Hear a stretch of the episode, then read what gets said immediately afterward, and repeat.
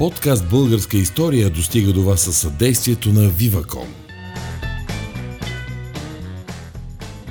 Здравейте, скъпи приятели! Отново е понеделник и е време да си говорим за история. Днес, след вече може би 4-5, май сме на 6-я епизод от подкаст Българска история, да след няколко епизода, които бяха посветени винаги на събития и теми, случили се в последните 100-150 години, най-после дойде време да се потопим в епохата на средновековието. Една епоха, която лично за мен а, смея да твърдя дори, че е доста добре позната или, айде да не казвам добре позната, но още от ученическите си години като че ли асоциираме историята най-вече с средновековието. Може би заради това, че от малки слушаме за нашите владетели от първата, от втората българска държава, най-сериозно, най-голям процент от учебния материал са съсредоточени именно на тези времена и някакси за хората, които след това не се занимават професионално с история, именно средновековието е основната асоциация и синоним на българска история. Та, редно е да направим един а, такъв разговор, за какво ще ви кажа малко по-късно.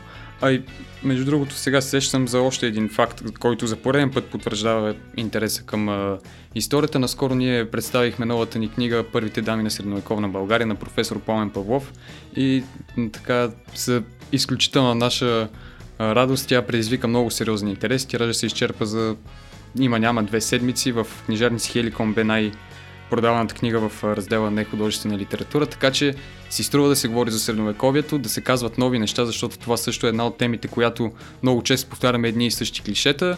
И днес ние ще се опитаме да разширим познанията ви в тази сфера, като ще говорим не за битки или за конкретни владетели, ще говорим по-цялостно и общо за бита на българите.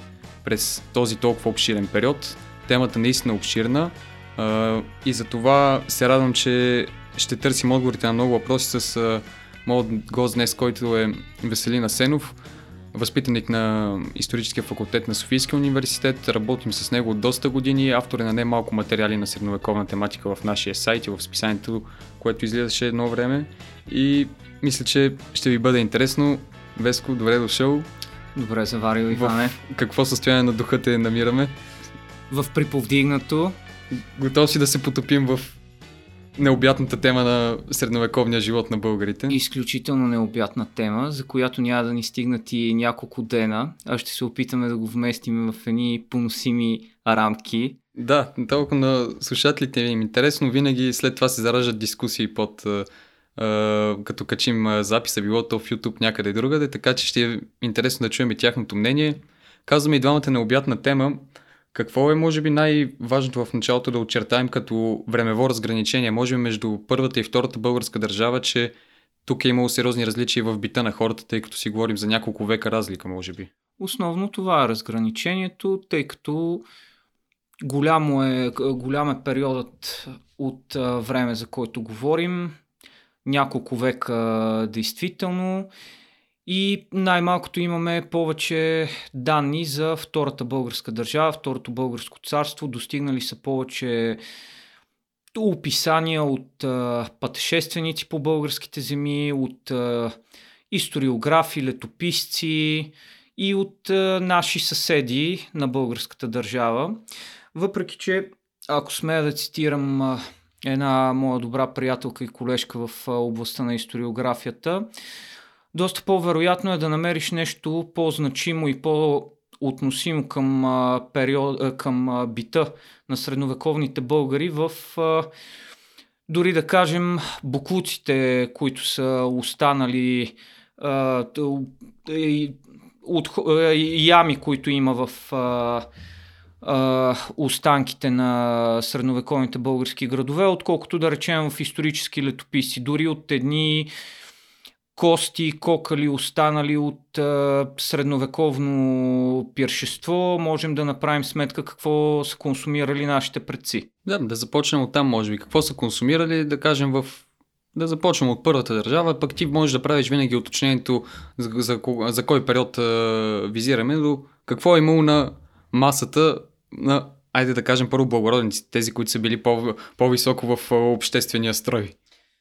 Благородниците са имали голям интерес към лова и съответно от там заключаваме, че на трапезата им често е присъствало дивечово месо.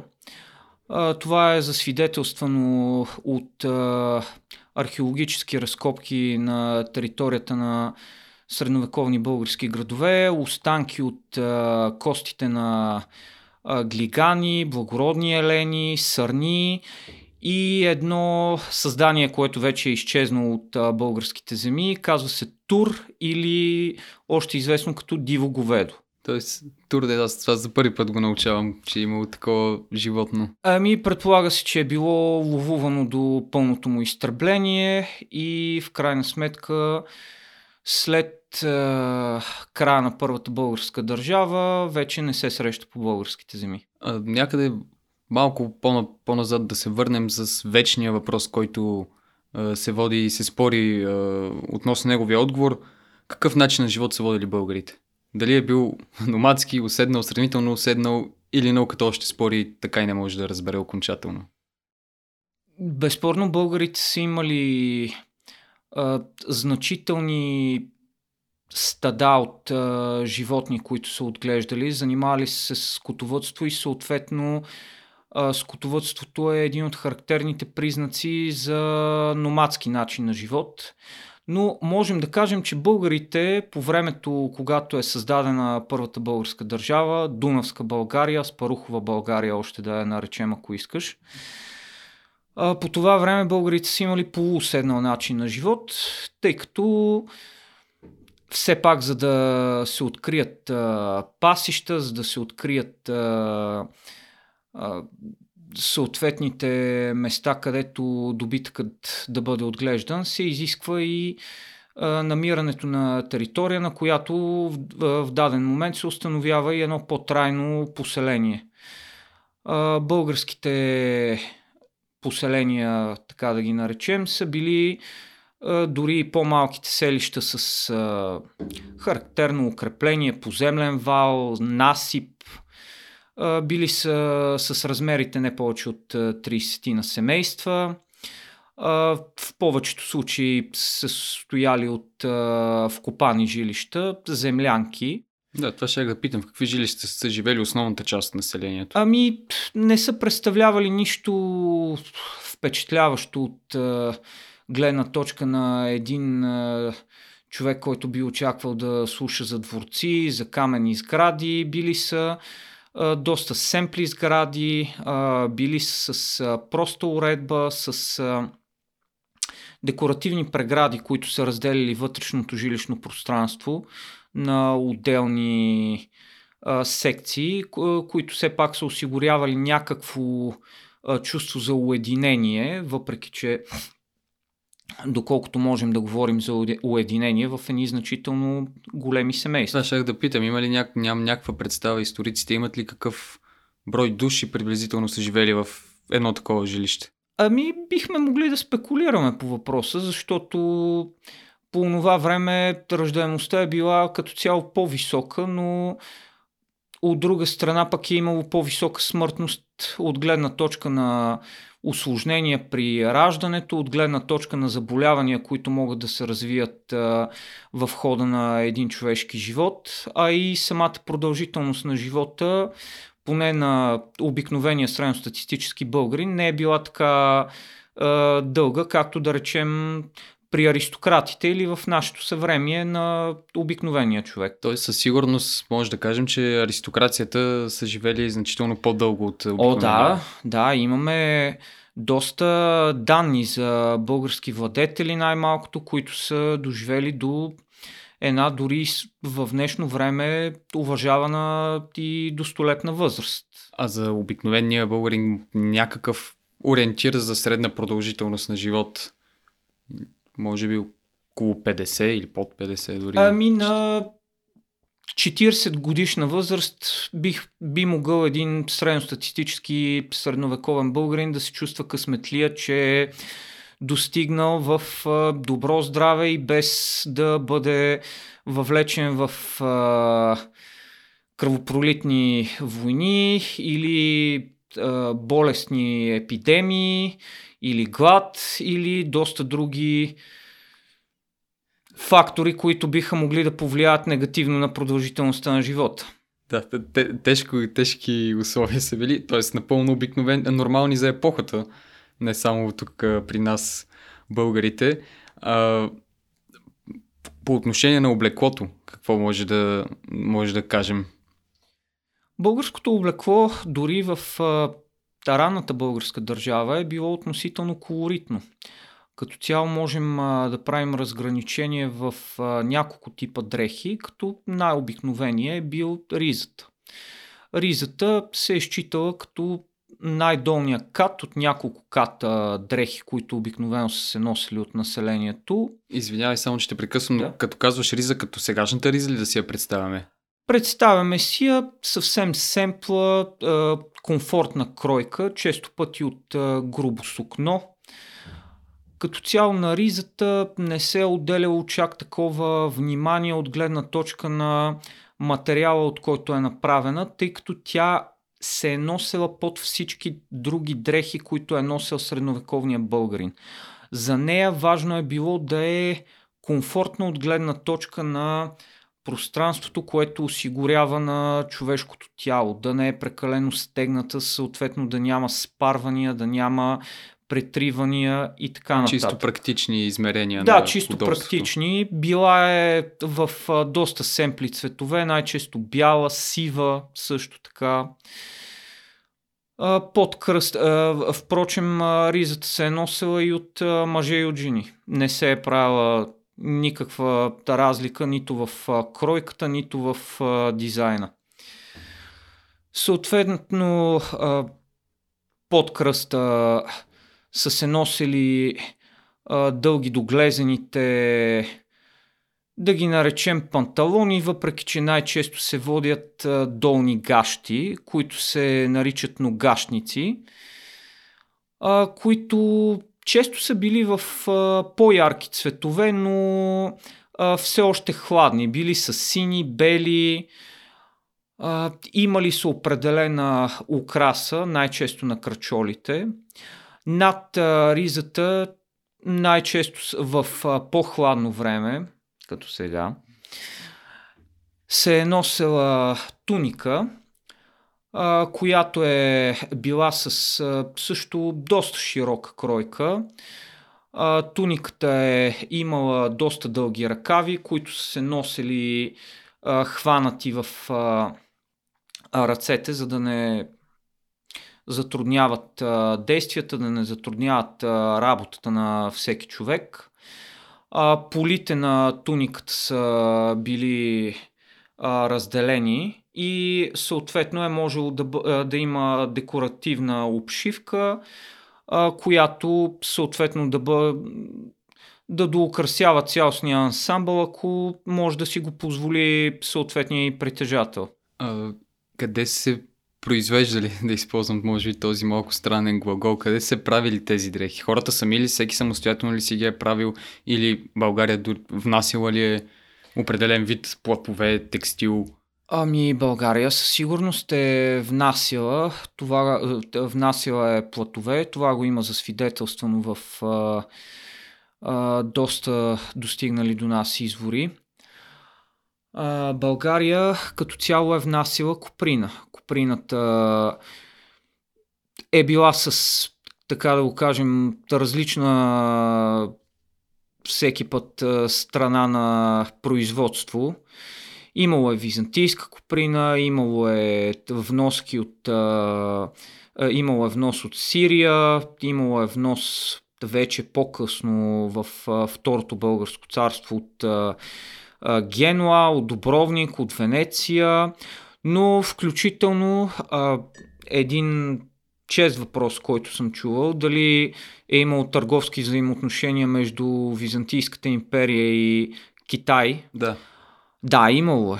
Имало е такава, такъв търговски обмен не само при Византийската империя, имало още при Римската империя при Същинската римска империя, още по времето на Октавиан Август. Съответно през епохата на източната римска империя вече, както е истинското име на Византийската империя, както я наричаме в момента, този търговски обмен е продължил. Византия си е държава на тези търговски контакти, внасяла ги е, търсила ги е, пазила ги е и съответно е поддържала необходимите взаимоотношения с а, Китай, за да продължава този внос. И вследствие на тези отношения между Китай и Византия ли и България се облагодетелства и успява да достигне и до тук? Ами до този момент все още нямаме някакви преки данни, според които България самолично да е поддържала някакви дипломатически отношения с Китай въпреки че през а, ранното съществуване на българския етнос, когато все още са съществували българските поселения в Памир, в Хиндукуш, доколкото бихме могли да се доверим на тази теория, че това е действителната прародина на древните българи. по това време българите със сигурност би трябвало да са наясно за, за обикалящите ги съседи. А е, Китай не отстои на чак, китайската граница не отстои на чак такова разстояние от Памир и Хиндукуш, че да не се позволи някакъв е, културен обмен. Със сигурност. За, за този период това е повече от е, ясно, според мен. А има ли пък неща, които България е изнасяла и с какво е търгувала България? Може би да се пренесем към годините на Второто българско царство, на тази епоха, когато тук и като търговски силни търговски държави, и като Венеция започват да влизат в взаимоотношения с българската държава. България е имала значителен търговски потенциал, не само през Втората българска държава, но още и през Първата, тъй като не закъснява времето да бъда, а, не закъснява периода да бъдат оценени значителните сурови ресурси, така да ги кажем, които може да предложи българската територия. По българските земи е имало каменна сол, ценен ценена суровина през средновековието.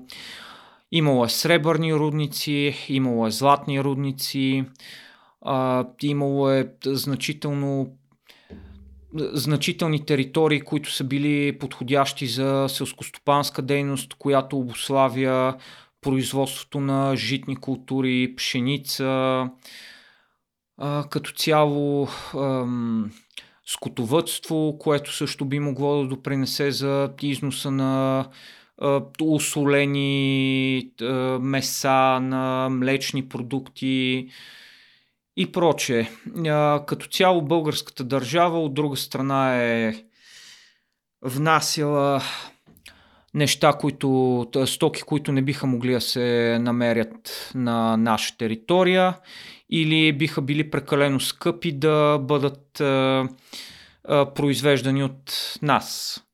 А, съответно имало е внос, вече казахме, на платове, имало е внос на а, лен също така, а, който е служил за създаването и съответно обработката на да ги кажем средния клас а, дрехи, с които биха могли да се обличат а, средновековните българи. А, предполагам, че при аристокрацията и там вече до голяма степен по отношение на облеклото се е взимство от Византия, това, което се е било на лице в Византийския двор.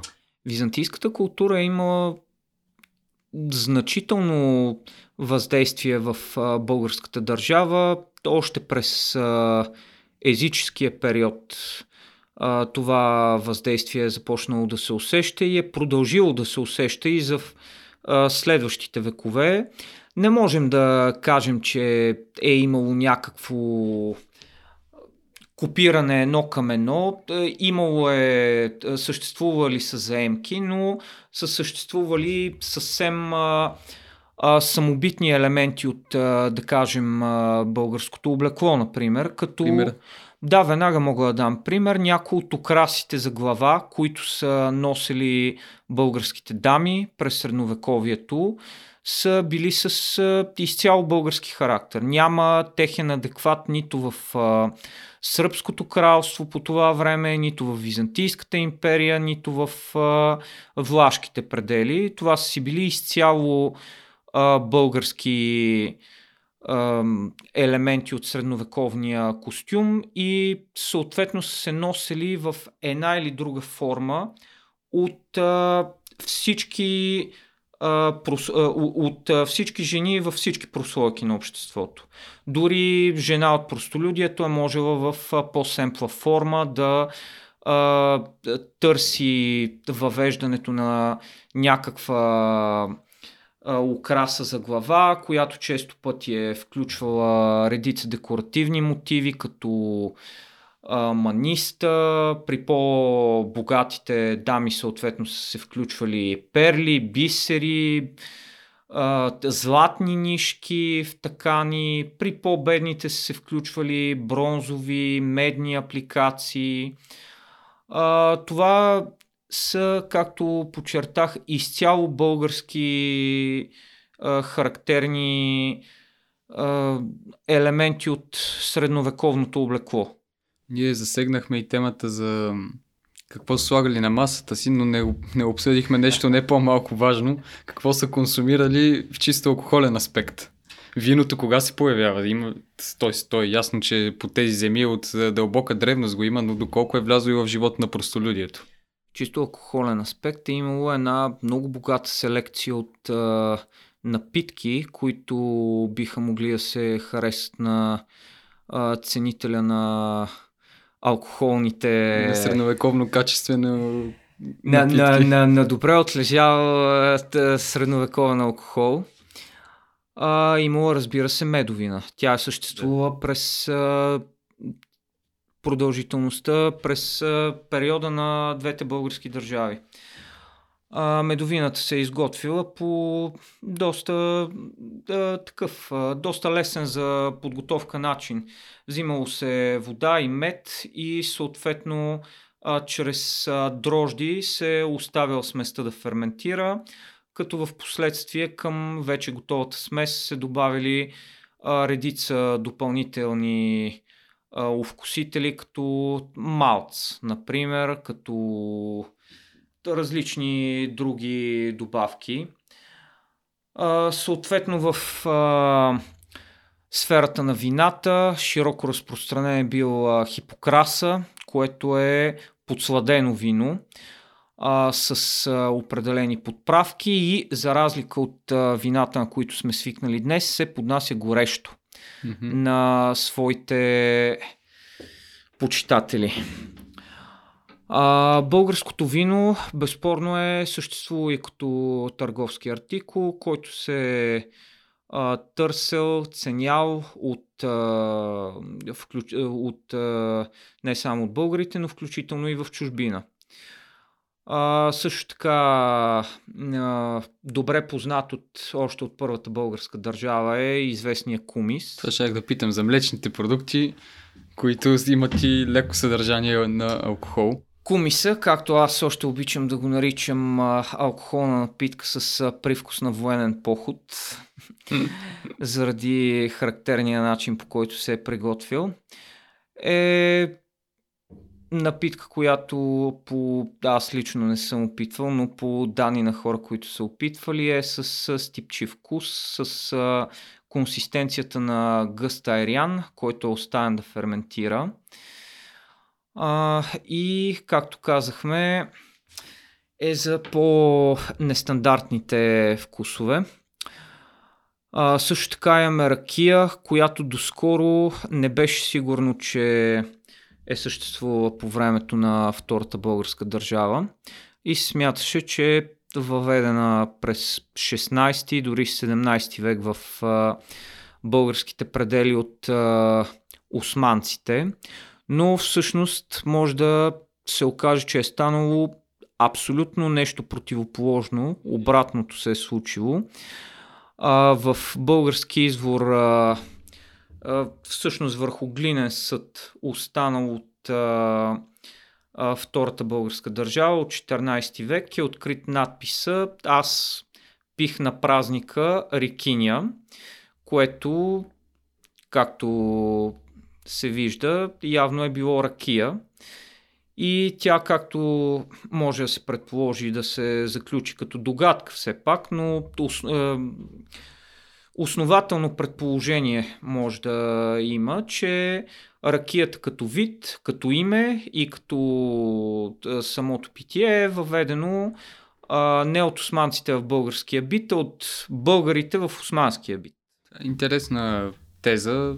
Не знам дали наистина е възможно да се стигне до единодушно мнение по този въпрос и като цяло по доста от темите, които днес обсъждаме. Аз също бях един от многото, които си представях, че ракията се е появила по тези земи и по нашите земи доста по-късно, но пък някак се е изместила всички останали, защото и медовината днес е изчезнала, кумиса също в автентичния му вид, предполагам, тъй като в някои търговски вериги вече го продават, ама как е, какъв е вкуса сравнен с някогашния, никога не може да предположим. Можем само да предполагаме за определени ястия, за определени напитки. Като цяло бих искал да вметна, тъй като ние започнахме да обсъждаме българската кухня, но реално споменахме само дивечовите ястия, които са сервирали в, а, в а, болярските домове.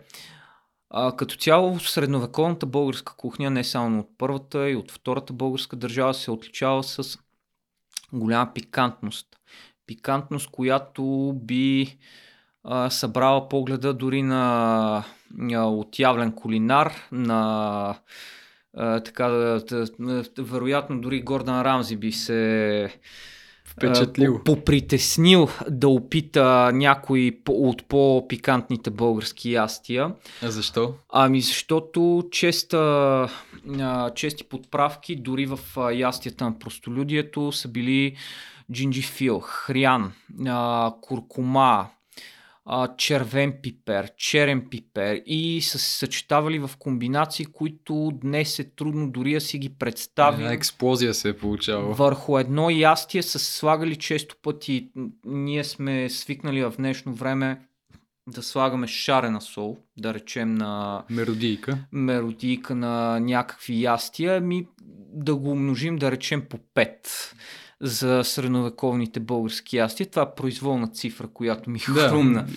в момента, но действително а, са останали доказателства, например за византийския сос мури, който вероятно е съществувал в българската кухня, който самостоятелно се е състоял от около 15 на подправки а, наряз... като започнем нарязани на ситно дюли, мед, а, а, индийско орехче. Ми, те като са 15 лъжет, за каквото се сетим, сигурно е вероятно да е присъствало. Абсолютно. Абсолютно присъствали са подправки, които са се добавили щедро върху а, както ястия от месен характер, така и по-вегетарианските блюда, да ги кажем. А месото доколко е присъствало в менюто на простолюдието? Ами имайки предвид, че българското население, поне в а, ранните етапи на първата българска държава, е, се е занимавало засилено с скотовътство, а, спокойно можем да кажем, че е, е, е присъствало, е, е заемало по-голямата част от а, средновековната трапеза. А, на първо време, все още преди да се развие, да се наложи и да се развие селското стопанство, преди да а, започнат а, трайните поселения да се появяват, а, са съществували данни за някои езически вярвания, че разкопаването на земята отваря път към а, а, измерението на мъртвите и съответно селскостопанската дейност едва ли би могла да, едва, а, би могла да предизвика гнева. Да, на тя е пострадала от тези религиозни вярвания. А, съответно, българите са да разнообразявали трапезата си с а, доста ястия от различен характер. Както казахме, млечни продукти имаме, сирене кашкавал, казахме кисело и прясно мляко, съответно пак от млечните продукти. Местни продукти, знаем, че българите са отглеждали от а, разкопки при Доран Колак а, са открити кости на селскостопански животни, като а, крави, кози, овце, прасета, всичко това са били а, животни в а, българското скотовътство. А, също така риболовът е имал силно застъпена роля край а, при, при поселенията, които се намират край водоеми. А, съответно соленоводни риби, сладководни риби, като а, есетра, пастърва. А, открити са черупки от миди, което, което означава, че дори тези морски дарове са се включвали в а, а, средновековната кухня на българина, а за по-изтънчените вкусове даже е имало охлюви. Сериозна работа. Да. А как са се развличали от със сигурност тежкия физически средновековен живот българите? Имаме ли някакви представи, поне защото много често всички знаем за рицарски турнири в Западна Европа, обаче какво са правили тук хората, като че ли малко ни обягва? Българинът е имал възможността да се забавлява с а, а, редица събития, като по празниците съответно са се организирали а, хора, танци, а, за конкретно а, такъв празник можем да говорим за Христово Възкресение, Велик ден, което е било уважаван и тачен празник за тържествените хора. По този повод а, говорят редица византийски хронисти. Като на подобни мероприятия, както може да си представи човек, се случвали редица и спортни дейности, и борби, бихме могли да ги кажем. А, съответно, имало е вече в а, сферата на игрите на шанса и на бордовите, бордовите игри. Това, това звучи някакси твърде съвременно, но... Рязко влязахме в 21 век, но така го правим по... да си го представят слушателите. А, съществува шах. Това е засвидетелствано от намирането на фигурки от а, прословутата игра в редица некрополи, погребения, които са разкрити в останките на българските градски центрове, но все още обягва на българската археология да намери оцеляла дъска. А, доколкото ги е имало, те вероятно са били дървени и най-вероятно са изгнили. Лесно унищожими. Ако приеме, че някъде е имало мраморни, каквито все пак а, съществуват в а, а, други страни, може да са оцелели в някакви места, където те първо предстои да бъдат открити. Съществували са игри на зарове. Това е по- по-малко позната днес игра, която вероятно някои от а, слушателите ни а, са виждали в а, филми посветени на средновековна тематика и дори на по-съвременна от периода на великите географски открития. А, представлява различен брой зарове, обикновено 3 или 4 зара които или се държат в ръка, или се държат в а, определен контейнер, може би халба, може би чаша. А, с тези зарове трябва да оцелиш а, определена последователност от а, числа, а, която в случай, че оцелиш, ти печелиш, да. съответно човека срещу теб а, губи, започва свада за парите, които сте заложили, тъй като обикновено а, подобни игри се играят с залози. А, намирани са доста такива зарове в а, български погребения и некрополи. А, заровете са с а, а, от а, различна направа.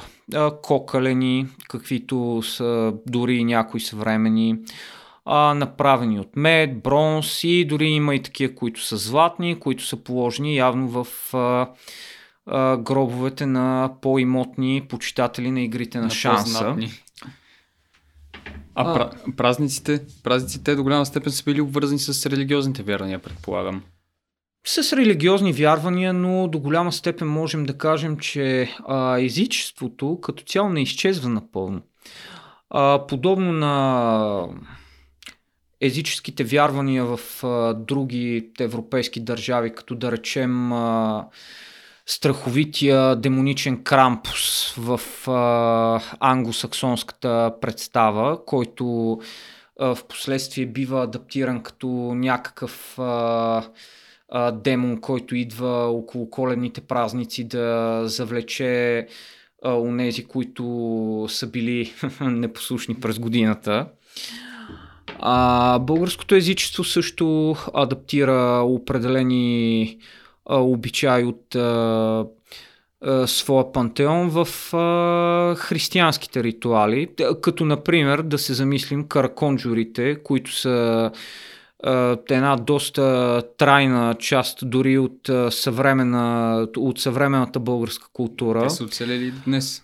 Кукерите, също така, да си го кажем. Всичко това, това самите, самото описание на караконджурите, запазено в оцелели извори до днес, ги а, дефинира като отколешни поганци. Поганци, както знаем, е друга дума, с която се назовават езичниците. Съответно, това е друг начин, по който можем да кажем, че това са езичници или езически вярвания, езически същества, оцелели до наши дни. А, очертахме, що годе а, бита на българин живял в а, средновековната епоха по нашите земи, но доколко той се различава примерно от а, своите събрати, живеещи в а, зараждаща се Франция, в а, земите на днешна Великобритания, имаме ли такава представа, може ли такова сравнение да се направи?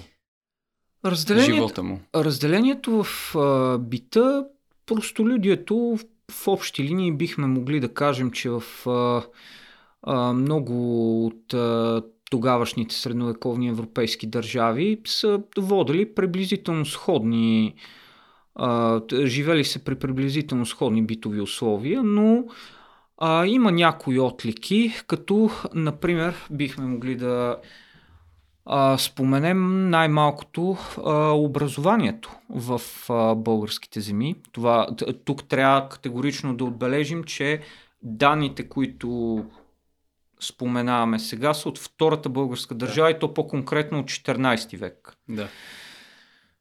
А, в а, това отношение а, българите са имали, може би, по-свободен достъп до а, добиването на грамотност.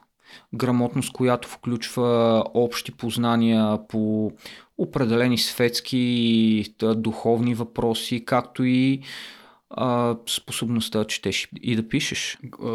Как, как са добивали тази способност? Ами, имам сведения, че а, образованието по българските земи се е добивало на няколко етапа. И тези етапи обикновено са били пречупени естествено през призмата на религиозния светоглед. Религията е била неразривно свързана с всеки един аспект от, българското, от българския бит и култура. Но въпреки всичко, способността да четат и да пишат българите са добивали чрез първоначалното научаване на изуст на старобългарската азбука, както и произношението на звуковете в нея. В последствие на всеки от учащите се е давала а, написана молитвата от Ченаш, която те, а, върху която те е трябвало да се упражняват да четат.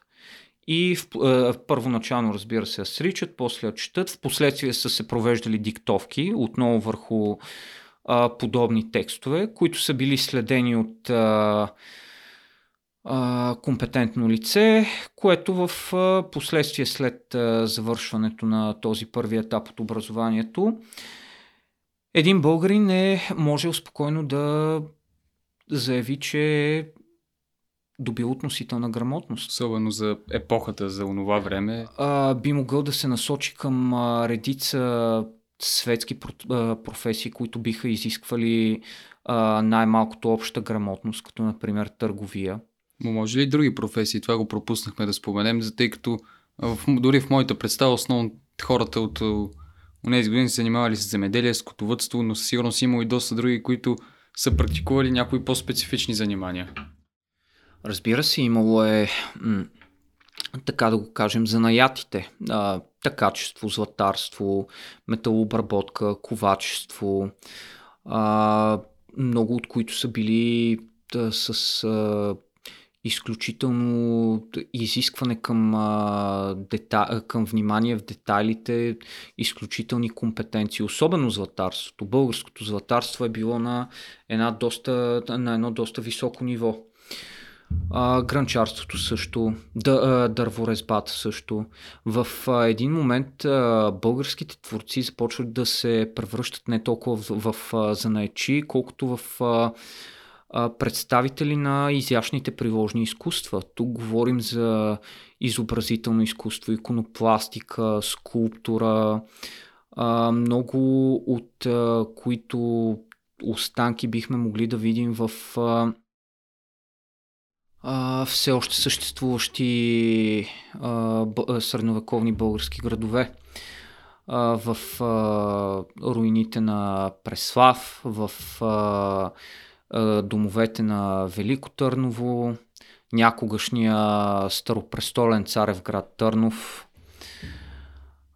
Това са изкуства, които са изисквали просто немалко, немалко усилия.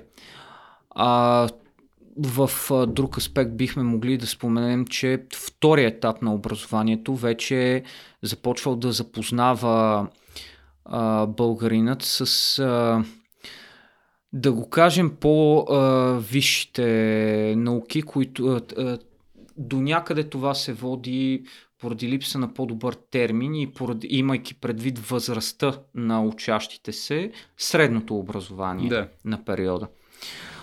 А, по това време вече са започвали да се учат елинските науки, математика, риторика, философия, а, с а, които вече а, можеш да търсиш професионална реализация в а, други сфери, като например в а, инженерството. Строенето на един град изисква а, значителни познания по математика а, не, не е възможно да планираш град или дори да планираш на обикновена улица, без преди това да направиш нужните изчисления, по които да се ориентираш за наклон, размер, водоотичане, с което да предотвратиш задръстването на улиците и а, започването на болесни епидемии.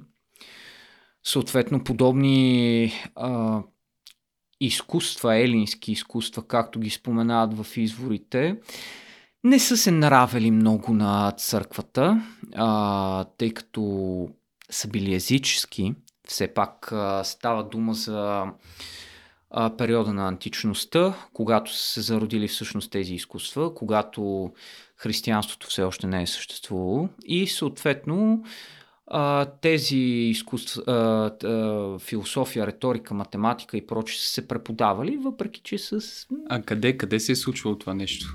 Има ли яснота само? А, в а, много места всъщност. В а, а, манастирски комплекси, в а, по-изявени а, манастирски центрове, дори в а, много често се е случвало в а, а, локални църкви, а, Да. където а, мест, а, представителите на местното духовенство са били в състояние да обучават миряните си дори на най-бегла представа върху граматиката. Да.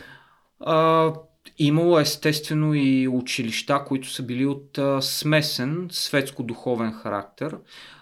А, изцяло светски училища не е имало, естествено. Това е Ясно за прекал- тази епоха. Да, прекалено не характерно за епохата.